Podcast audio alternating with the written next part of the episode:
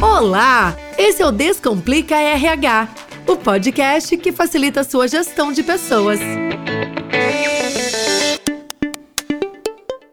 Olá, pessoal! Começou mais um Descomplica RH, o seu podcast quinzenal sobre tendências de RH. Sou Milena Alvarez, gerente de marketing da Agora Sistemas, e a pauta do nosso bate-papo de hoje é sobre um assunto sensível e que com certeza está sendo um grande desafio para muitas empresas, muitos muitos RHs nesse momento, né? Que é como lidar com as incertezas e as inseguranças dos colaboradores. A gente vai falar um pouquinho sobre a importância de uma cultura cor corporativa que englobe a saúde emocional. Além de trazer dicas para o RH é, como envolver os gestores, como falar com os colaboradores é, e principalmente identificar alguns sinais de alertas ali de algo que não está bem para conseguir agir proativamente. Para falar sobre esse assunto, a nossa convidada super especial de hoje é uma grande referência aí no mercado, CEO e founder da Vitude, Tatiana Pimenta, que além de, ter, de ser a fundadora da Vitude, a Tati é maratonista amadora, praticante de mindfulness e faz psicoterapia há mais de oito anos. Tati, muito bem-vinda ao nosso podcast. Ai, Mi, obrigada. É um prazer estar aqui com vocês. Obrigada para todos que estão aqui ouvindo. Vai ser um prazer conversar sobre esse tema que é super importante. Bom, vamos lá, pessoal. Pega o cafezinho que a conversa vai ser boa. Descomplica RH, o podcast da Agora.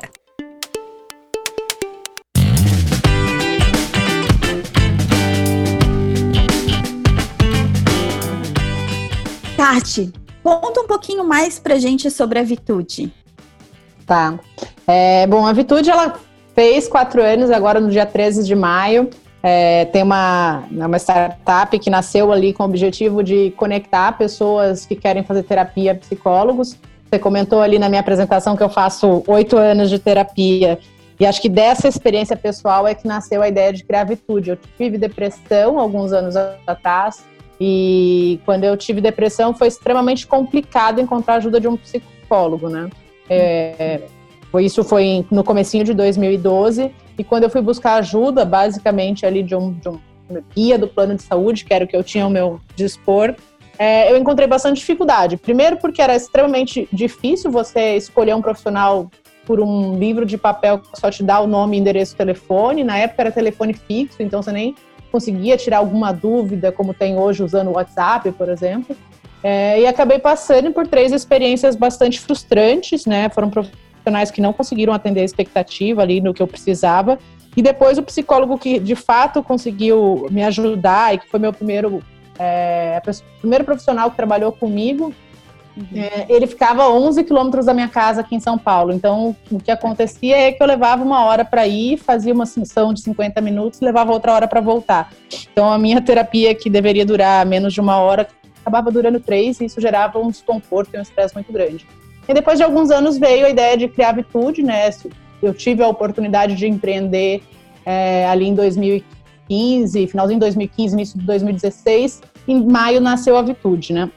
A gente nasceu basicamente como um marketplace para conectar psicólogos e pessoas que querem fazer terapia, mas ao longo dos últimos anos é, a gente se especializou é, em ajudar empresas a cuidar da saúde e bem-estar dos seus colaboradores. A gente desenvolveu um serviço chamado Vitude Corporate, onde a gente ajuda as empresas a estruturar programas de saúde mental e bem-estar, né, ajudar programas de wellness, e isso passa desde a parte de um assessment de saúde mental, para eu saber como é que está aquela minha população de colaboradores, quem está bem, quem não está, até conscientização de lideranças, treinamentos e a parte educacional da psicoterapia, da psicologia, que é super importante. Muita gente não vai ao psicólogo por receio, por tabu, ou até por desconhecer mesmo uhum. é, para que serve um profissional.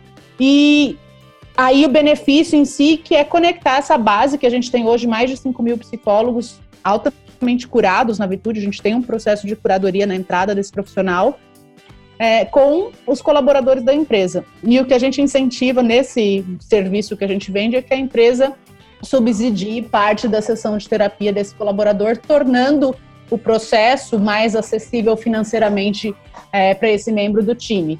E, em contrapartida, o que a empresa ganha é um retorno financeiro sobre suas operações, porque quando já tem diversos estudos comprovados, é, quando eu tenho um investimento em saúde mental, por exemplo, o retorno sobre o investimento é de quatro vezes aquele valor investido. Então, isso é. A gente tem batido bastante na tecla, esses estudos são da OMS, tem um outro estudo da KPMG, que é uma consultoria super renomada, e a gente já tem comprovado indicadores muito próximos disso em clientes nossos aqui no Brasil. Que máximo, Tati, que máximo. É, eu acho que nesse momento também, até por conta dos, do, da pandemia, do, do isolamento, distanciamento social, né? Uhum. Nas últimas semanas aí, o RH das organizações, eles passaram a, a, a, correr contra o tempo com várias questões mais burocráticas, né? A questão de mudança uhum. de legislação, até desligamentos é, que não estavam programados, corte de custos e tudo mais. E também, é, e além disso tudo, também tiveram que lidar com todo esse estresse é, e a saúde mental dos, dos, colaboradores nesse, nesse período, né? Uhum. É, então, na sua opinião, Tati, é, quais são esses, esses, esses sentimentos que estão sendo gerados aí no, pelos colaboradores? É, qual que é o papel da empresa diante desse cenário de, de pandemia, distanciamento social, com relação à saúde mental dos colaboradores? Acho que essa é uma boa pergunta. E o primeiro ponto para entender ela é que a gente está vivendo uma situação completamente adversa, onde 100% da população foi colocado num, num modo muito primitivo que a gente tinha lá atrás, que é aquela sensação de luta e fuga. Então a gente está a todo momento sob estresse por conta da situação que se impôs, né? Foi ninguém escolheu estar nessa situação, mas a gente já está há algumas semanas trancado dentro de casa com uma, um cenário de completa incerteza. E isso gera naturalmente ansiedade, gera medo. Na verdade, o medo é que desencadeia a, a ansiedade, o sentimento de ansiedade. E boa parte das pessoas não, não está acostumado a lidar, porque ela não tem um, um grau de consciência de si ou uma, uma preparação emocional para lidar com esse turbilhão de sentimentos que a gente está vivendo. A gente está, os que moram sozinhos, a gente está isolado, né? 10, 12 semanas aí é, sem conviver com ninguém, sem poder estar tá próximo das pessoas que a gente gosta, sem conviver com familiares. Para os que estão casados ou que têm um ambiente familiar dentro de casa, a gente vê é, situações de excesso de exposição, então tem um casal e a criança que normalmente estava na escola, o casal tinha seu momento, eu durmo junto, mas eu vou trabalhar, eu saio, mesmo quem faz home office, eu não fico 24 horas por dia exposto, nem uhum. mesmo em período de férias. Se eu sair 30 dias de férias, ainda é muito. Normalmente as pessoas tiram 10 dias, que é aquele período de que você tem uma convivência mais intensa. Ninguém estava preparado, a nossa geração não estava, e eu acho que é uma coisa que, sei lá, nos últimos 100 anos ninguém viveu né? De, de, de, a gente ter uma pandemia de porte mundial e que botou todo mundo dentro de casa. Algumas empresas tiveram que fazer cortes, mas todas elas continuam operando. E quando ela continua operando, ela precisa garantir que quem está dentro está bem, para continuar ajudando essa empresa minimamente a produzir e entregar os resultados para os seus clientes e para os stakeholders da organização. Se essas pessoas não estão bem, a empresa vai mal. Então, cuidar da saúde mental agora passa a ser extremamente estratégico, o que talvez antes dessa pandemia não fosse, porque não estava tão latente. Né? Uhum. Se eu tenho um grupo de pessoas que está dentro de casa, mas elas estão tendo crise de ansiedade a um ponto que elas não conseguem minimamente produzir é, por seis ou por oito horas, a empresa tem um problema. Então, se a empresa tem um problema, ela passa a olhar com outro olhar e ela passa a cuidar disso. E acho que um outro ponto que eu gostaria de destacar é que eu tenho visto esse programa, ele é dedicado às lideranças de RH, e a gente já tem hoje no portfólio da Vitude mais de 40 clientes e tem lidado com muitos clientes é, que estão em busca de um programa de saúde mental. Uma coisa que eu percebo é, no nosso grupo que está mais próximo, que são os clientes que a gente já atende, é que o RH está extremamente fragilizado. Talvez não só o RH, mas os principais líderes da organização sejam aqueles que precisaram tomar decisões muito difíceis de desligar pessoas da companhia, e aí vem aquela. Pensa num líder ou num empreendedor que fez tudo certo até chegar a esse momento, mas ele estava dentro de um universo de viagem, de evento, de, de academias e simplesmente o negócio dele fechou as portas porque tem um decreto que está aí, as pessoas não podem circular, muitas coisas estão fechadas e a demanda caiu 80%, 90%. Então, sem receita, a, aquele empreendedor que até então era muito bom se viu obrigado a ter que rapidamente lidar com isso e cortar custo e reduzir o quadro e reajustar. Mas isso causa um sofrimento, né? Isso causa uma frustração, por mais que seja necessária essa adaptação e os muito bons se adaptam muito rápido, lidar com toda essa, essa esse sentimento não é fácil. Então as pessoas precisam sim se cuidar. E quando eu olho para o RH, o que, que eu tenho visto? A gente já tem casos, né, a gente está hoje na décima, começando a décima segunda semana, a gente já tem casos de morte por conta do coronavírus.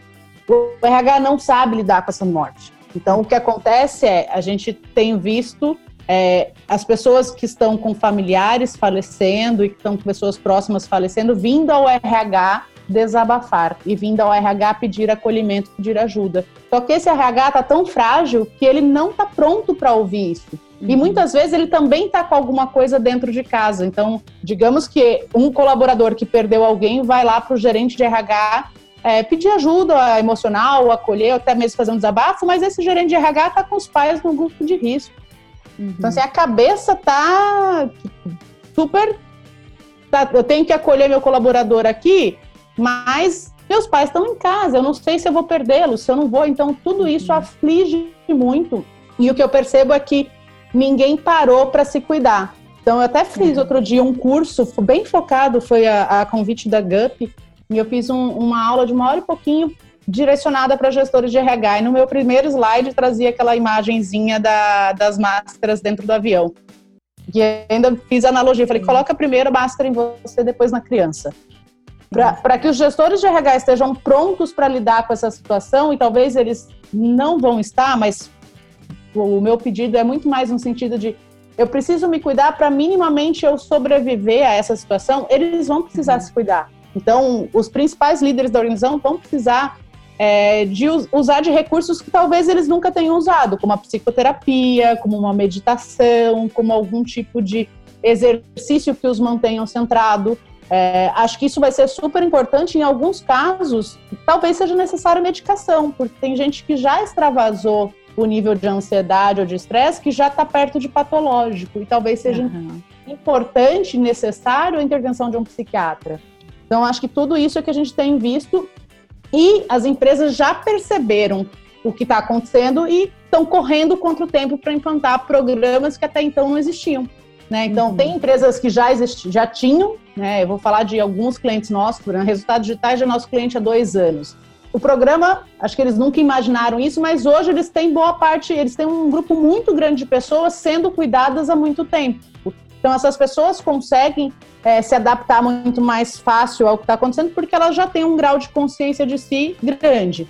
É, eu pego uma SAP que contratou a gente recentemente, mas que já tinha um programa chamado Mental Health Matters há bastante tempo implementado. Uhum. Então, eles já tinham algumas coisas que já aconteciam. Entre as ações desse programa, tem uma coisa que eu acho muito interessante, que eu sempre falo que é o talvez a chave de sucesso de uma organização como aquela. Eles têm um, um uma cerimônia, acho que posso chamar assim, chamada Café com a Cris, onde as pessoas tomam café com o presidente, que é a Cristina Palmaca, uhum. para falar de saúde mental.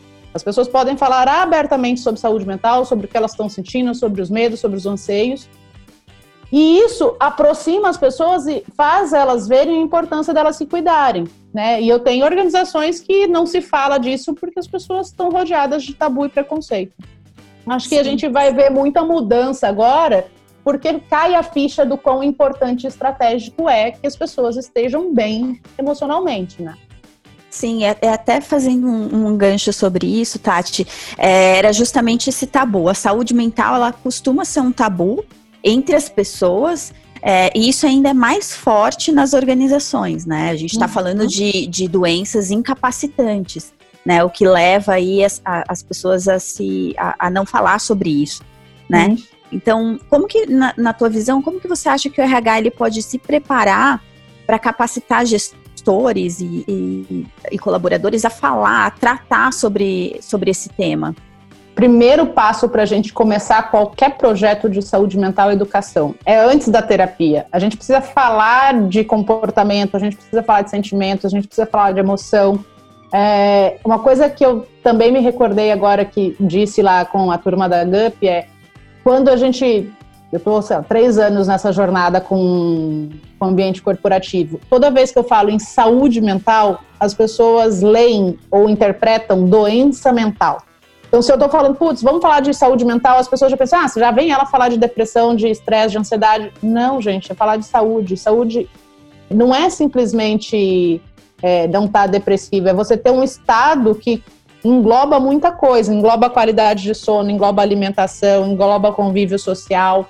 Né? Então tem várias coisas que estão tem um termo na psicologia que é o ser humano ele é biopsicossocial espiritual. Então a gente tem várias coisas que nos conectam e para a gente estar tá bem eu preciso estar tá bem em todos os setores. Né? E o que está pegando agora? A gente perdeu o social, a gente está isolado, né? A gente perdeu o convívio com a família, com os amigos, com um monte de coisa. Então isso afeta todo mundo.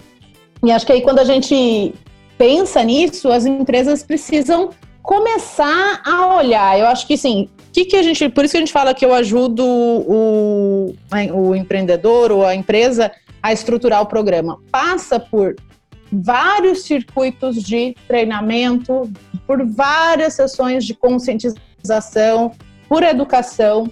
Vou, vou, dar um exemplo de um cliente que começou recentemente conosco, que é o Grupo Boticário. O Go Live do Grupo Boticário foi há 10 dias, mais ou menos. Só que a parte de conscientização já começou há muito tempo.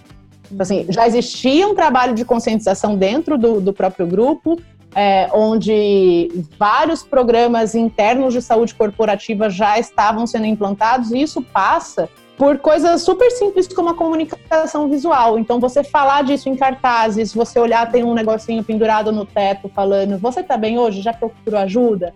É, você ter por todos os lugares permeados a possibilidade de falar do tema. E não só isso, desde o momento em que a gente está negociando e começou a, a fase final de contrato, a gente se uniu com o grupo e com o time de saúde deles, fazendo palestras online semanalmente. A gente já deve ter feito pelo menos umas cinco, seis palestras lá, cada uma sobre um tema. Então, a gente falou de ansiedade, a gente falou da importância dos líderes acolherem seus colaboradores, a importância da escuta empática. A gente já falou do como a gente fez um evento só para o Dia das Mães, então falando com as mães a agonia que elas têm ali nesse momento em que as crianças estão em casa. Então, a cada semana a gente vem debatendo temas e isso é super importante para estimular as pessoas a pensarem na terapia como um instrumento ou como uma ferramenta.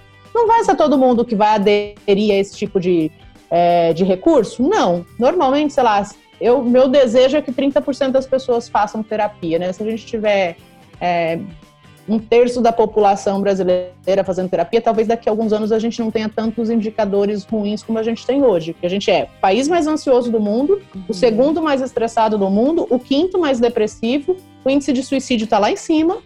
Então, assim, a gente só tem indicador horroroso. Se a gente se cuidasse de forma preventiva, ia ser muito melhor. Né? Então, acho que está aí no, no, papel do empregador, da mesma forma como esteve três décadas atrás, sei lá, incluir o plano de saúde como um benefício para o público, porque ele entendeu que aquilo era importante para reter as pessoas, para estimulá-las e tudo mais, pensar na saúde mental. Eu acho que a nova onda, é, se eu pensar em tendências de benefícios ou tendências de investimento das empresas nos próximos anos, com certeza a saúde mental vai ser um pilar por um fator importante. Já é a maior causa de afastamento. Em algumas empresas até tem algum afastamento por LER, por DOR, doenças osteomusculares. Mas na grande maioria das empresas onde é, o recurso mais precioso que as empresas têm é, é a capacidade intelectual dos seus colaboradores, vamos falar de empresas de tecnologia, de consultoria, serviços, que eu não tenho fábrica, eu não tenho estoque. Meu recurso mais importante é a cabeça das pessoas. E aí, nesses lugares, onde é o maior afastamento? Por saúde, por doença mental, por adoecimento emocional. Uhum. Então, se eu não cuidar, quem vai pagar a conta sou eu mesmo.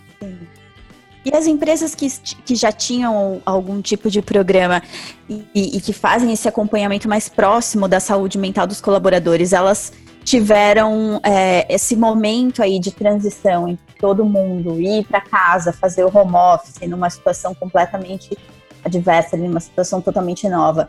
é, elas já estavam mais preparadas para esse auxílio para os colaboradores, né? Esse, esse acompanhamento mais próximo da saúde mental dos colaboradores faz, fez toda a diferença nessa transição, tá? Você conseguiu acompanhar isso?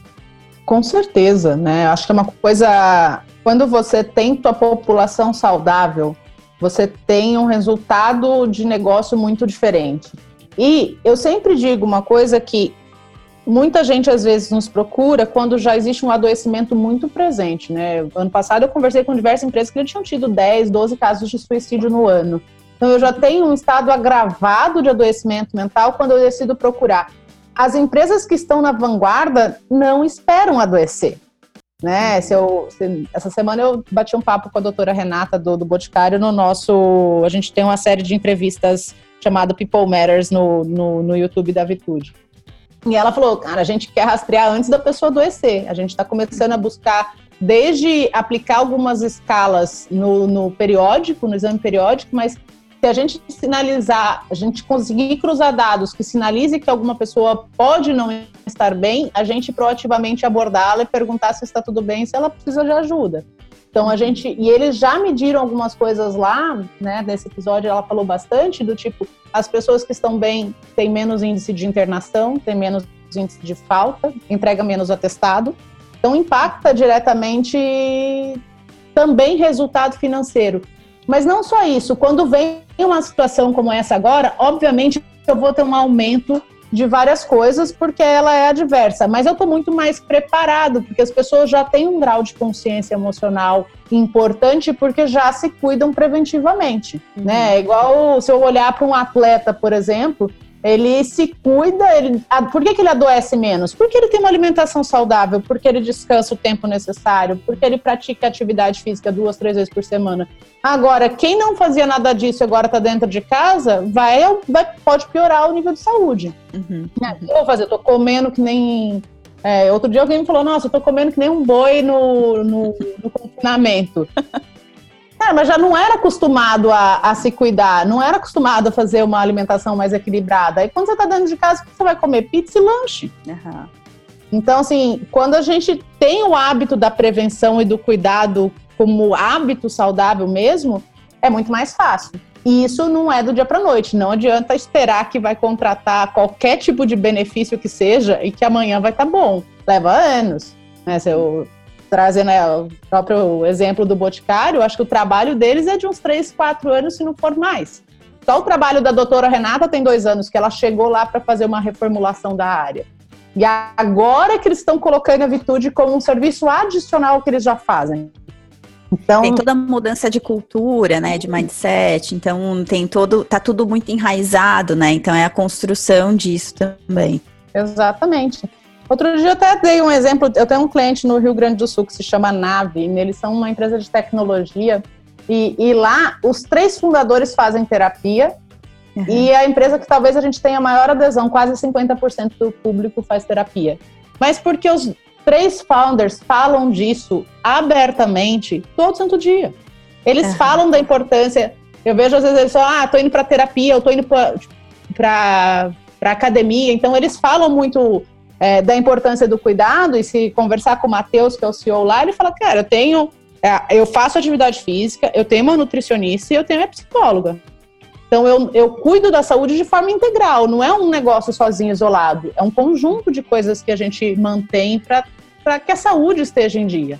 E Tati, é, pensando nesse novo normal que todo mundo fala, né? Depois que passar a pandemia, as, as empresas retomando aos seus, aos seus lugares, seus ambientes físicos né? A questão da, da saúde mental, dos programas de bem-estar para os colaboradores, eles é, com certeza vai, ser, vai ter uma, uma importância diferente a partir desse, desse novo momento aí. Como que você vê isso, Tati? É, eu acho que um, se eu posso dizer que é isso, eu, eu falo com tristeza isso, mas um dos pontos bons para para quem está no ecossistema de saúde é que o coronavírus veio para mostrar que algumas coisas são extremamente importantes, né? Então, a gente tem na, na psicologia uma regulamentação que autoriza o teleatendimento desde 2018. mas eu arrisco dizer que 90% dos psicólogos nunca tinham aderido a essa modalidade, né? Eles achavam que era ruim, que era ineficiente, que não funcionava.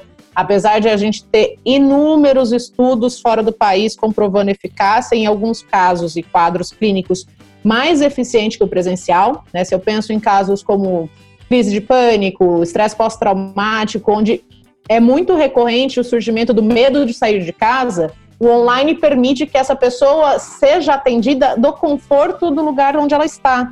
Então, ela começa o atendimento e ela permite com que esse atendimento ele continue. Então, acho que um dos grandes ganhos da que vem, vem para ficar, ao meu ver, é a possibilidade do atendimento remoto, né? A gente batia muito nessa tecla há anos, principalmente pelo fato de ser uma possibilidade de acesso, porque eu tenho um país que tem 5 mil municípios, onde metade deles não tem profissional de psicologia. Eu tenho metade dos municípios sem psicólogos, como que as pessoas que estão adoecendo vão buscar ajuda? Então, a única forma de chegar até elas é através de um streaming de vídeo, através, de repente, de uma ligação telefônica. Mas é, eu preciso desse contato que a gente fala de pode ser síncrono, assíncrono, mas eu preciso desse contato por algum meio de tecnologia, porque senão ele não vai acontecer. Não tem um profissional lá no interior do Amazonas. A gente está vendo isso agora, com, com a crise lá no norte, é, onde já colapsou o sistema de saúde e que muitas vezes eu só tenho UTI nas capitais. Se, se com UTI eu tenho isso, vocês imaginam com serviço de psicologia. Então, Acho que essa foi a primeira coisa. Então, eu forcei uma adoção de uma tecnologia que talvez é, não fosse existir se não tivesse havido aí a, essa pandemia. Então, do lado dos profissionais, eu passo a ter uma maior adesão a, a uma modalidade que leva mais acesso. Para o lado das empresas, eu acho que também é caminho sem volta, porque no momento em que grandes players começam a adotar esse tipo de serviço, e eles passam a entender que isso é bom. Tem um outro ponto, eles passam a ser referências também muito positivas para quem quer trabalhar em algumas organizações. Eu já tenho empresas que os colaboradores pedem para ter esses benefícios. Então, eles começam a comparar que no, no Player A eu tenho lá é, uma atividade física, um Gympass, mas eu tenho atividade emocional também. Ah, no Player B eu não tenho nada disso, só tenho plano de saúde. Ah, então o Player A ficou mais importante importante para mim. Então, tem um outro olhar que não é só do cuidado de saúde mental, mas de marca empregadora, né? Eu me destaco muito mais quando eu cuido do meu colaborador. Eu vou angariar mais talentos para minha organização, quanto mais eu cuidar bem das pessoas que estão dentro. E as pessoas se falam, né? Quem está dentro fala se está feliz ou se está triste, né? A gente ouve falar no mercado de diversas empresas que têm ambientes tóxicos e de diversas empresas que têm ambientes super agradáveis onde as pessoas amam trabalhar. Então, isso tem um reflexo muito importante de branding de, e de employer branding, mas tem um impacto muito grande em custo de recrutamento e seleção. Né? Eu, eu, eu retenho mais as pessoas, né? eu tenho um menor índice de turnover quando as pessoas estão felizes trabalhando naquele lugar quando as pessoas se sentem queridas e acolhidas, elas também gostam mais, e não só isso, elas elogiam aquela empresa e elas convidam outras pessoas para vir trabalhar. Então, isso diminui absurdamente custo com consultoria, custo com treinamento, ramp-up das pessoas, porque empresas que têm um grande turnover, o que, que acontece? Ah, eu contrato alguém, quatro, cinco meses a pessoa pediu para sair, ou daqui a um ano a pessoa pediu para sair. Eu investi um dinheiro até formar aquela pessoa por um ano, por dois anos, e ela pede para sair, eu tenho que recomeçar. Eu tenho que gastar o dinheiro com o processo seletivo de novo. Não é só dinheiro, é tempo das pessoas que estão engajadas ali. E eu tenho que treiná-la de novo. Se eu pensar, por exemplo, numa equipe de vendas, ramp-up de um vendedor é de, sei lá, de 8 a 9 meses. Quando não é 12 meses se for uma venda complexa. Sim. Se eu perco essa pessoa logo depois que ela ficou pronta para estar tá no mercado, eu joguei fora 12 meses de salário, fora de quem treinou também eu sempre brinco, né? Outro dia eu tava conversando com uma pessoa que me falou: ah, teve um, um diretor que pediu para sair da empresa porque ele tava com burnout, tá? chegou num, num, ponto de burnout. Aí eu fiz a. E, a, e a pessoa tava discutindo comigo: nossa, mas é um serviço caro, eu não sei, não tem budget. Eu falei, você acabou de me contar que um diretor saiu pro burnout, né? Sim. Uhum. Aí eu falei assim, quanto ele ganhava? Ela falou, ah, 40 mil reais. Eu falei, ele tinha prêmio, bônus, tinha. Vamos fazer a conta de quanto custa um headhunter para trazer um novo? 25% do salário ano. Bota aí, 40 mil vezes 13, vezes isso, vezes aquilo. Pagava o projeto de saúde mental da empresa inteira uma saída de um diretor. Fora que você gera desengajamento do time, que vê o chefe indo embora, vê o líder indo embora e fica desamparado.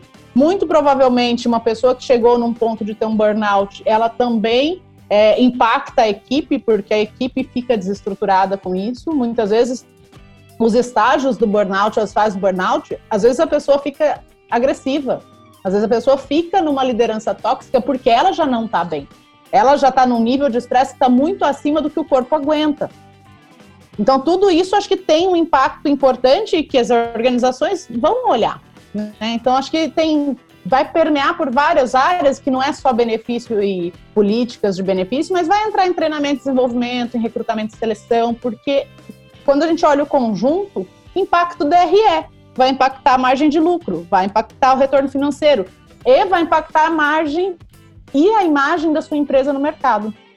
Acho que, para mim, é um caminho sem volta, né? Quanto mais empresas estiverem cuidando, mais as outras vão cuidar. Sim. Vamos fazer uma analogia? Não tem mais, quase não tem empresa que não oferece plano de saúde. Plano de saúde virou o novo inglês, né? Todo mundo tem que ter. Uhum, uhum. Passa então, a ser um commodity quase, né? Sim, porque, tipo, agora já está superado. Não é plano de saúde que eu quero mais. Eu quero plano de saúde, mas eu quero incentivo de estudo, eu quero cuidado de saúde mental, eu quero cuidado de atividade física, eu quero a nutricionista. Passa Exato. a ser é, demandado pelo teu empregado, pelo teu colaborador, pelo teu funcionário. Exatamente, Tati.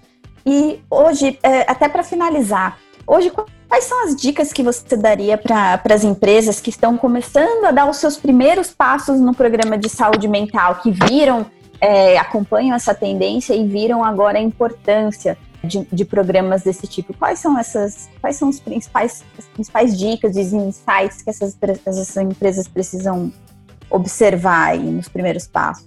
Eu acho que eu vou até tentar separar. A gente está vivendo, de novo, um momento muito atípico. Eu incentivaria as empresas a fazerem algo, mesmo que provisório, mesmo que um projeto piloto, para colher esse momento, porque elas vão precisar decidir coisas muito rápidas.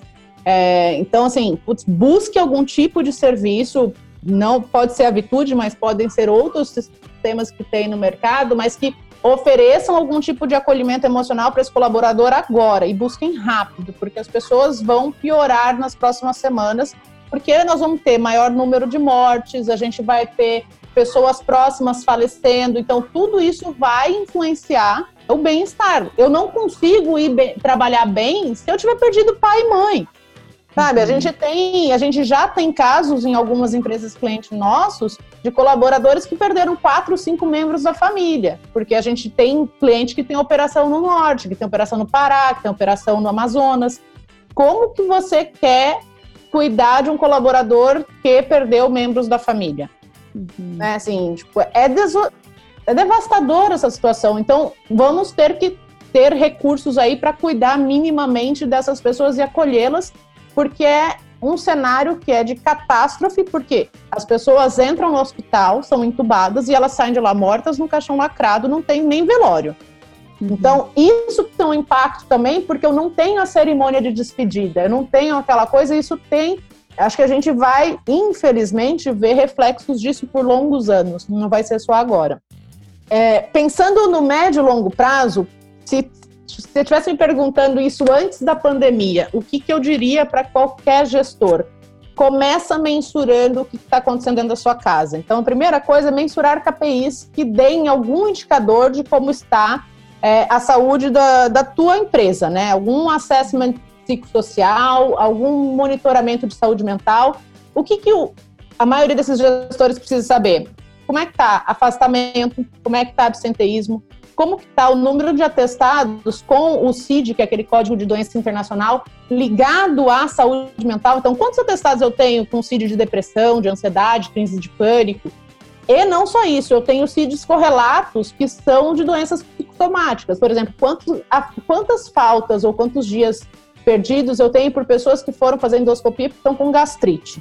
Quantos eu tive ali dermatite, problema de pele, é, a esofagite, tem várias doenças que são originárias ali do, do excesso de estresse, do excesso de cortisol da corrente sanguínea, que levam a esses afastamentos também. Então, quando eu consigo monitorar isso, eu consigo saber o que está acontecendo. Eu consegui, empresas de grande porte podem monitorar número de pessoas internadas, tempo de internação, número de fatalidades. Quando eu tenho fatalidade, tem uma implicação gigantesca de jurídico, seguro, um monte de outras coisas, e eu tenho impacto na equipe também. Então, eu tenho que fazer um trabalho, muitas vezes esse trabalho é feito de urgência, então vocês pagam talvez o profissional mais caro do mercado para ele ir lá dar conta de acolher quando eu tenho, por exemplo, um caso de suicídio. Então, eu não te, se eu não tenho um programa estruturado, quando acontece, eu preciso contratar de emergência. Essa contratação é sempre mais cara. Dado que você comece a monitorar, junto você pode começar um processo ali de conscientização. Então, primeiro, começa, eu falo sempre que começa do topo. Chama o presidente, chama os diretores e começa a falar de saúde mental com essa população. Explica para eles qual é a importância de eles se cuidarem, de eles serem um exemplo de autocuidado e o quanto é importante que eles olhem para o time. E aí isso é gradativo, né? Cultura de saúde mental você constrói com o tempo. E aí vai envolver a área de comunicação, vai envolver o marketing, vai envolver o endomarketing. Então, várias áreas permeiam aí para que você consiga fazer coisas. Porque tem empresa que só faz palestra quando é a semana da CIPAT. Né? Uhum. As empresas que têm cultura de saúde mental falam disso toda semana. Tem call, tem bate-papo, tem café com o presidente, tem ações que acontecem relacionadas a isso. Então, eu resumiria que um dos pilares é mensurar o que está acontecendo dentro da sua empresa, até para você conseguir colocar KPIs que vão te provar que o investimento trouxe resultado. É, a parte de educação emocional, então psicoeducação, treinar essas lideranças, mostrar para elas o quanto é importante que elas não só se cuidem, mas que elas estejam preparadas para ouvir. Ouvir a dor do outro não é fácil. A gente não está estruturado emocionalmente para que uma pessoa chegue e te conte, por exemplo, que apanhou do marido, ou que está em casa vivendo uma situação muito difícil, ou que um filho faleceu, ou que o pai faleceu. Então, assim, quando a gente vai ouvir alguém que está com uma dor muito latente, a gente tem que estar tá preparado para essa audição ativa e uma audição mais profissional. Então, as pessoas também precisam estar tá prontas para não achar que a dor do outro é frescura, é, que, putz, pode não ser nada disso. Então, a gente precisa saber ouvir de forma empática. E aí sim, acho que colocar algum serviço, a Vitude é um exemplo, né? Uma plataforma tecnológica que dá acesso a profissionais altamente especializados. Então, eu tenho profissionais das mais diversas áreas, de neuropsicólogos que trabalham questões como autismo, TDAH, dislexia na infância, a profissionais que olham o envelhecimento e aqui no, no momento presente vão olhar para casos de ansiedade, de estresse, mas não só isso. Eu tenho empresas, por exemplo, no nosso portfólio, que nem falam de, de saúde, de, de adoecimento, elas falam de desenvolvimento de soft skill o investimento está dentro de TID, não está dentro de benefícios. então, tem, tem uma empresa que chama RSI, que é aqui de São Paulo, ela chama de terapia para alto desempenho, é só para liderança. Agora, acho que no próximo ano, é, agora na pandemia a gente expandiu para todo mundo, mas ele tinha um projeto só para liderança.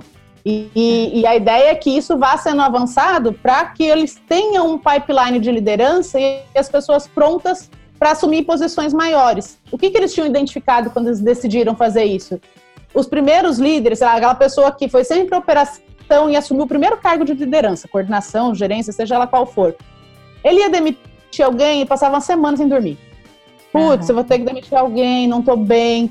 Quando ele ia dar um feedback, desmontava para dar o feedback ou dava uma porrada e aí tipo, tinha um conflito de, de, de comunicação ali. Então, eles entenderam que com psicoterapia eles poderiam ajudar esses líderes a se olharem, se conhecerem e, de fato, conseguir construir uma empresa onde a liderança tem muita consciência a respeito de si. Então, primeiro eu me olho para depois olhar o outro. Acho que isso, eu falei bastante, mas resumindo, passa por educação, passa por um buy muito forte da liderança. Ah, os principais líderes da companhia têm que acreditar que saúde mental é algo importante.